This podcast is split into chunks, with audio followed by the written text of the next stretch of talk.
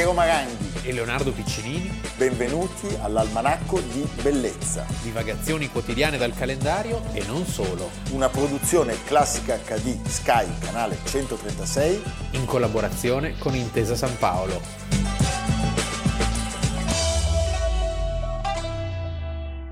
Tra poco dovrebbe aprirsi ed ecco che si apre, si apre la tenda della loggia della Basilica di San Pietro. La Radio Ora, Vaticana ha annunciato che è stato eletto ecco il Papa. Che la loggia si apre.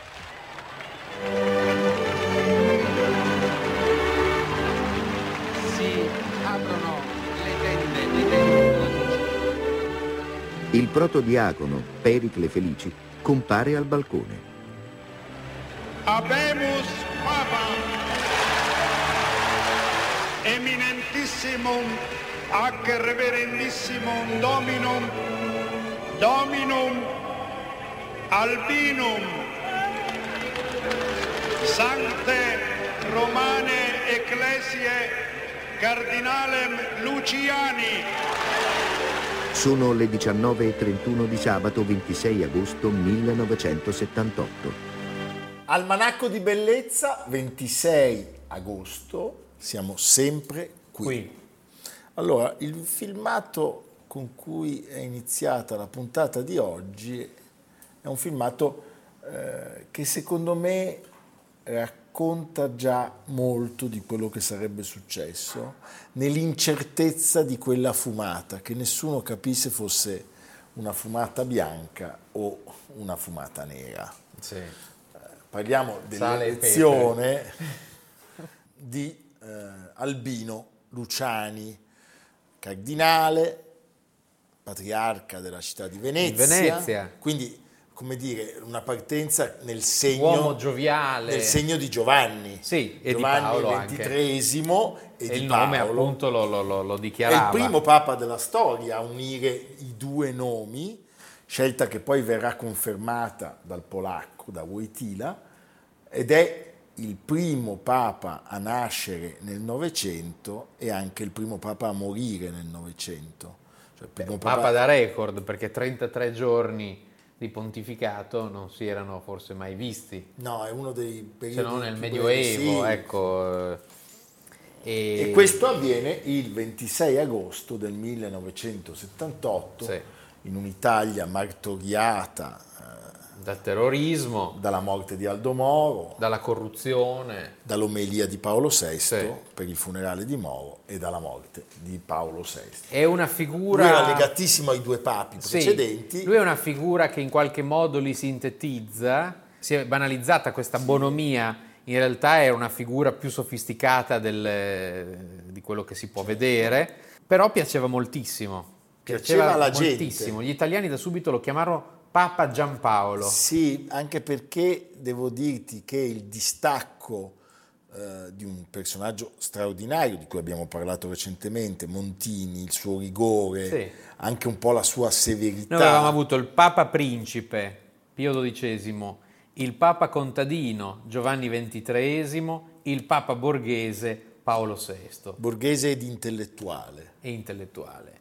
E in questo caso abbiamo un Papa che viene dal profondo eh, nord, dalla, dall'Agordino, da zone di una povertà assoluta, eh, nato nel 1912 a Canale d'Agordo. È una storia che va raccontata per far capire che cos'era l'Italia di quegli anni, perché noi oggi pensiamo che l'Italia sia sempre stata un posto ricco, prosperoso, senza problemi ma l'Italia di inizio Novecento, poverissima, certo. per metà analfabeta, vita media di 43 anni, un terzo dei neonati non andava oltre il mese di vita, quindi eh, il padre era un uh, muratore e in queste valli poverissime del, del Veneto, del Bellunese, eh, si andava, si emigrava emigrò si prima, andavano, sì, si andava in Sud America. Emigrò prima a Innsbruck, poi pensa a Essen,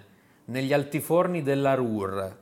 E strinse amicizia con un bergamasco che morì in una colata dell'altiforno e questo bergamasco si chiamava Albino.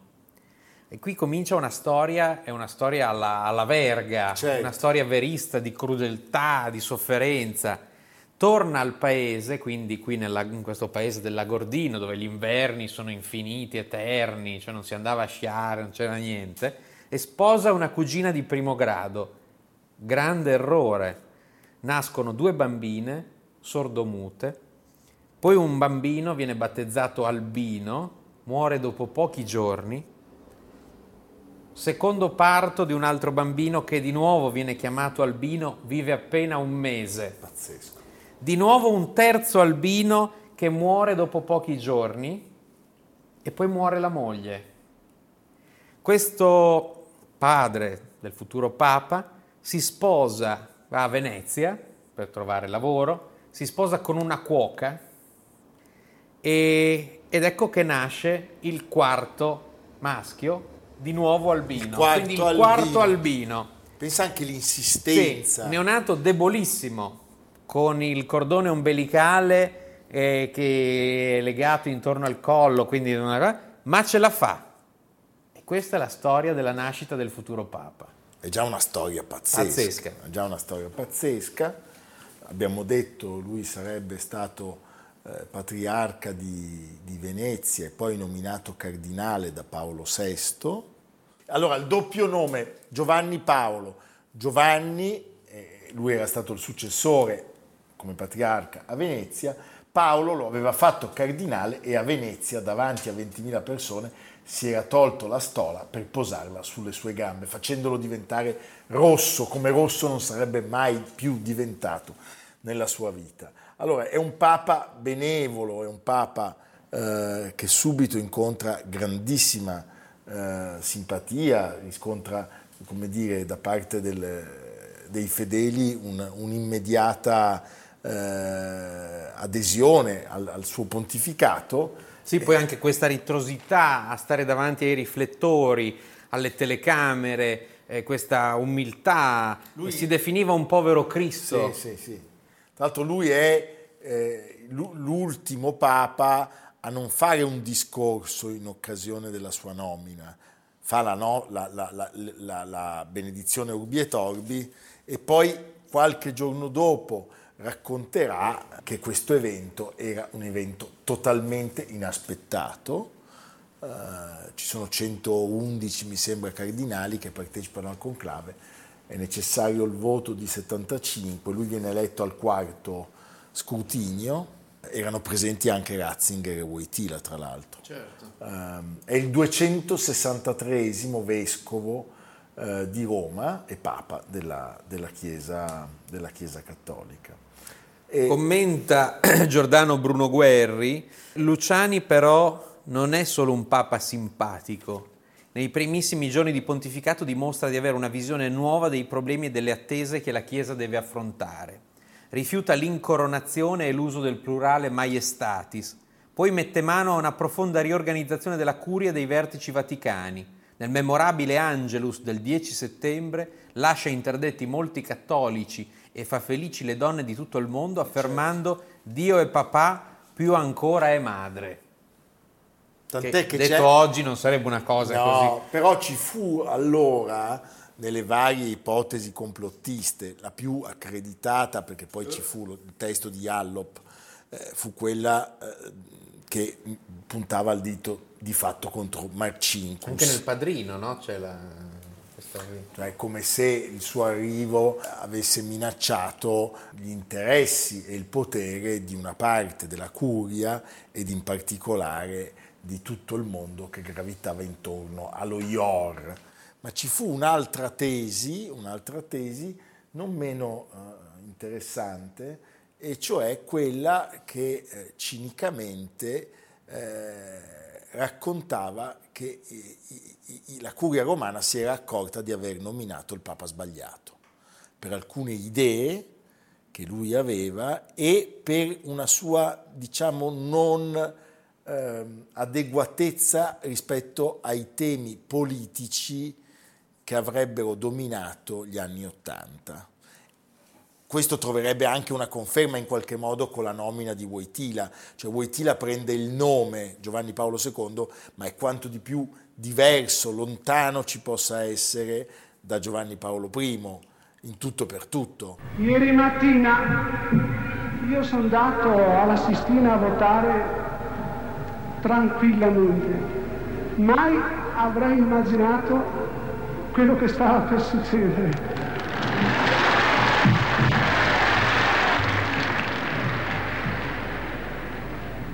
Appena è cominciato il pericolo per me, i due colleghi che mi erano vicini mi hanno sussurrato parole di coraggio. Uno ha detto coraggio, se il Signore dà un peso darà anche l'aiuto per portarlo. E l'altro collega, non abbia paura, in tutto il mondo c'è tanta gente che prega per il Papa nuovo. Papa semplice, un papa spontaneo, un uomo aperto al dialogo, amava insegnare il catechismo, una figura di totale rivoluzione rispetto a quello che era stato prima di lui, perché comunque Ecco, se Paolo VI aveva dovuto affrontare eh, anni difficilissimi, cioè gli anni della contestazione, e, doveva, e aveva dovuto saper tenere insieme Sì, certo. l'ala destra, lo scisma di Lefebvre, con l'ala sinistra, quindi il cattolicesimo progressista, Eh, I gesuiti di Arrupe. in questo caso c'è un salto in avanti totale. Sì, sì. È un uomo di- è un uomo a cui non si può non voler bene.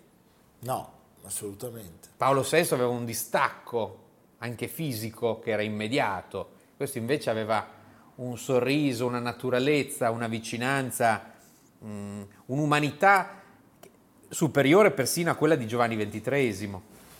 Tra l'altro, in occasione della, della sua scomparsa, eh, furono moltissimi i laici, anche personalità di rilievo, che di fatto avanzarono la richiesta eh, di effettuare un'autopsia, però il collegio cardinalizio eh, rifiutò questa, questa- questa richiesta, Che non era la prassi, non era nella prassi, non lo è ancora oggi, credo, poi era meglio. era meglio evitare. Sì, anche perché sai, se poi scopri che Sai com'è? Dovevo dire- E lui è sepolto nelle grotte vaticane eh, dal 4 ottobre del 1970. Ricordo questa bara semplicissima, Semplicissima. di legno chiaro. Fecero in tempo a fondere l'anello. Non fecero in tempo a fondere l'anello.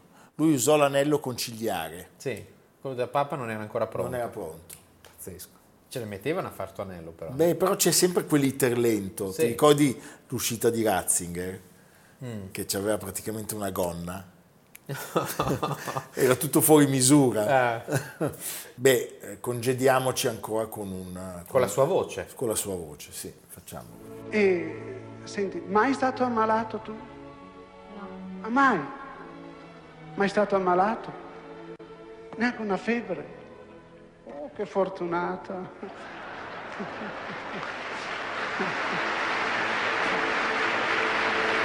Ma quando un bambino è ammalato, chi è che gli porta un po' di, di brodo, un po' di medicina? Non è la mamma? Ecco, dopo tu diventi grande e la mamma diventa vecchia e tu diventi un gran signore e la mamma poverina sarà a letto ammalata. Allora chi è che porterà alla mamma un po' di latte, la medicina, che farà una visita? Chi è? Bravo, lui e i suoi fratelli. E questo mi piace.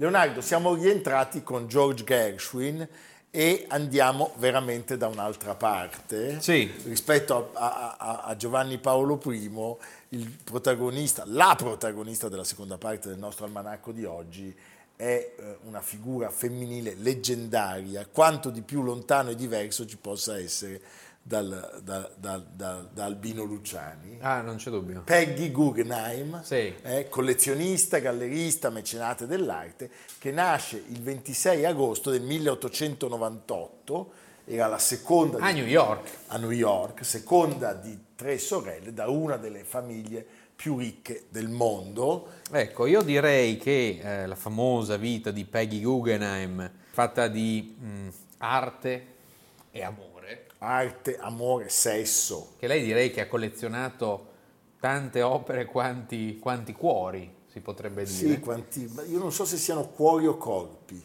Beh, vabbè, lì poi sai. eh, Ho la sensazione che... Almeno cuore per una notte. perlomeno certa- da un certo punto in avanti, dopo il suicidio della figlia, la morte per overdose, lei fosse diventata veramente Una una specie di Sì. Evelina Macropulos, cioè una freddezza glaciale. Certo è che, ecco, io vorrei fare una moratoria sul termine collezionista, che oggi sono tutti collezionisti, no? Senti all'angolo della strada, Sì, "Oh, certo. sono un collezionista, ecco, no. De che?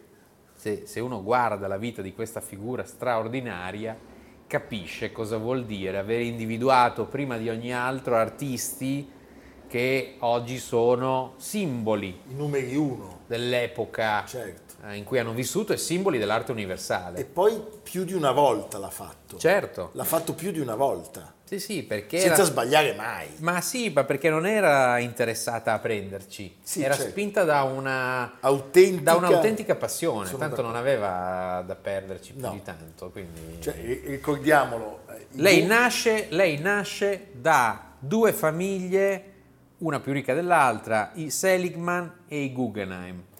Famiglie che nel giro di 50 anni, 70 anni avevano accumulato enormi fortune. Cioè, il nonno paterno era un minatore Sì. che poi è diventato il, Il nonno- magnate minerario totale. Erano tutti, vendi- erano tutti arrivati in America con due lire, L'altro era venditori un ambulanti. venditore diventa il banchiere. I Seligman si buttano nelle banche, i Guggenheim nell'estrazione. Solo che i Seligman, nonostante fossero meno ricchi dei Guggenheim, li guardavano un po' dall'alto al basso perché gli altri si erano arricchiti un po' dopo. Sì, parliamo di sei minuti. eh. Sì.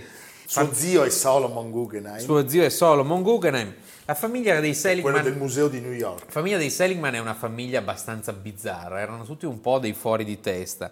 La madre di Peggy era molto eccentrica, ripeteva tutto tre volte, portava tre orologi, tre cappotti, cioè una, così. poi. La zia cantava invece di parlare. Ciao Piero, come stai? Così. così.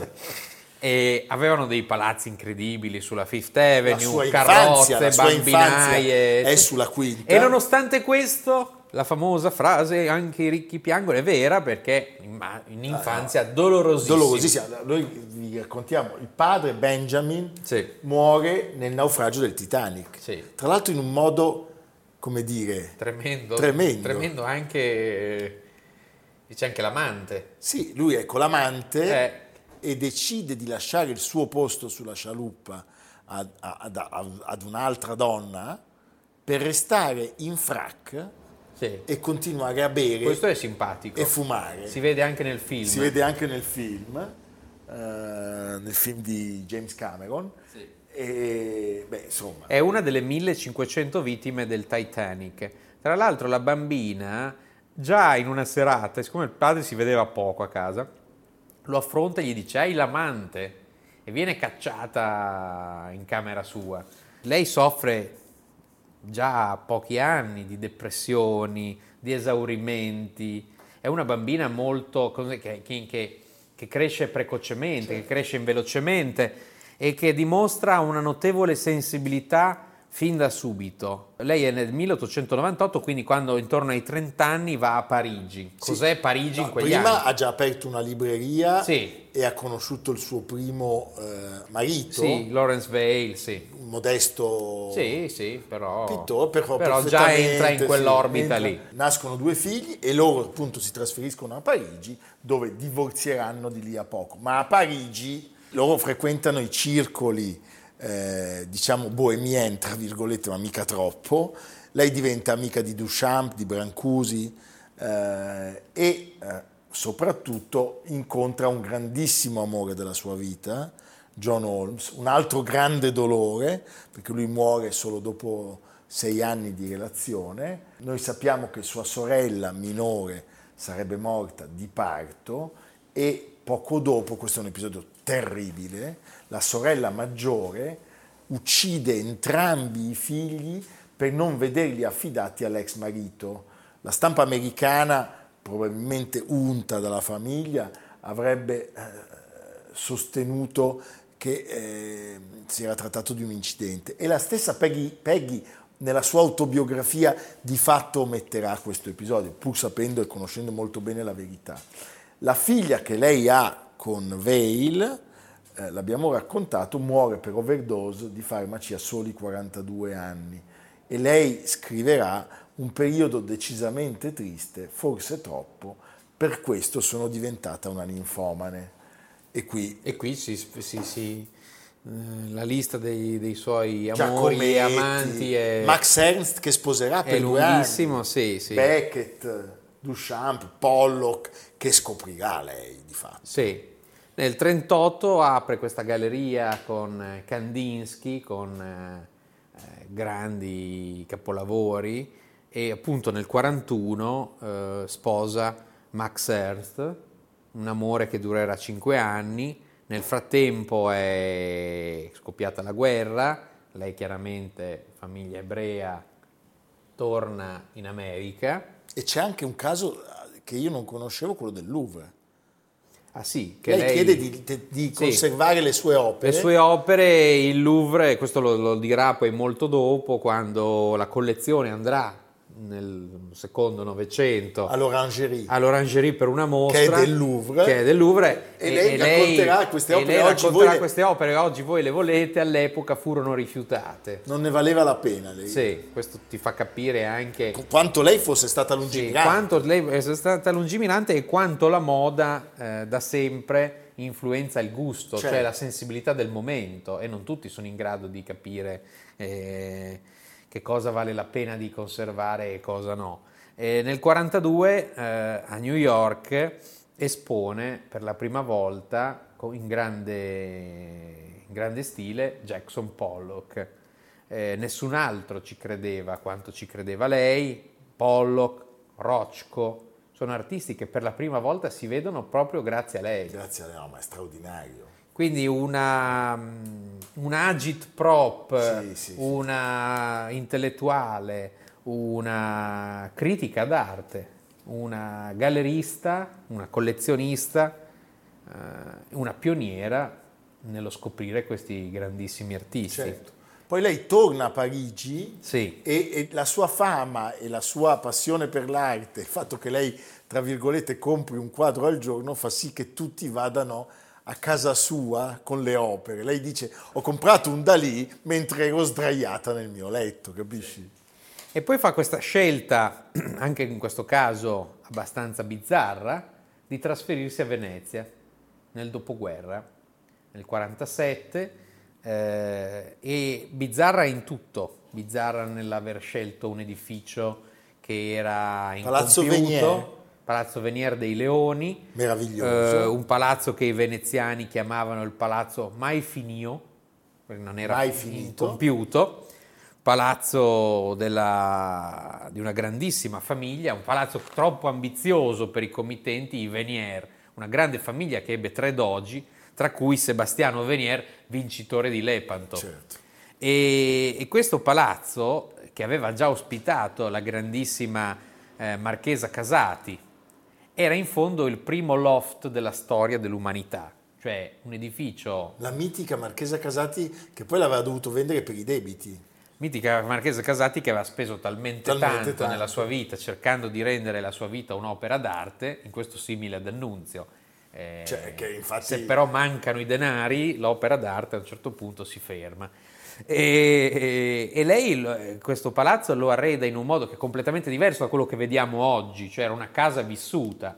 Il palazzo era coperto da rampicante, il- vegetazione era ovunque, oggi è tutto molto pulito Certo. perché dopo la sua morte un architetto ha trasformato il tutto e ha razionalizzato gli spazi, ehm, ospitando la collezione eh, in un sistema museale, no? E lì eh, lei compra artisti che non interessavano a nessun altro praticamente. E che oggi E la Biennale di Venezia deve moltissimo a lei, perché la sua collezione viene esposta alla Biennale in attesa di e il fatto che lei fosse a Venezia rende a Venezia un ruolo nell'arte contemporanea fondamentale. fondamentale. I suoi amici erano Carlo Scarpa, non a caso, cioè uno dei pochissimi a capire il ruolo delle novità dell'arte contemporanea, e il simpatico pittore Giuseppe Santomaso, detto Bepi. Bepi. Bepi.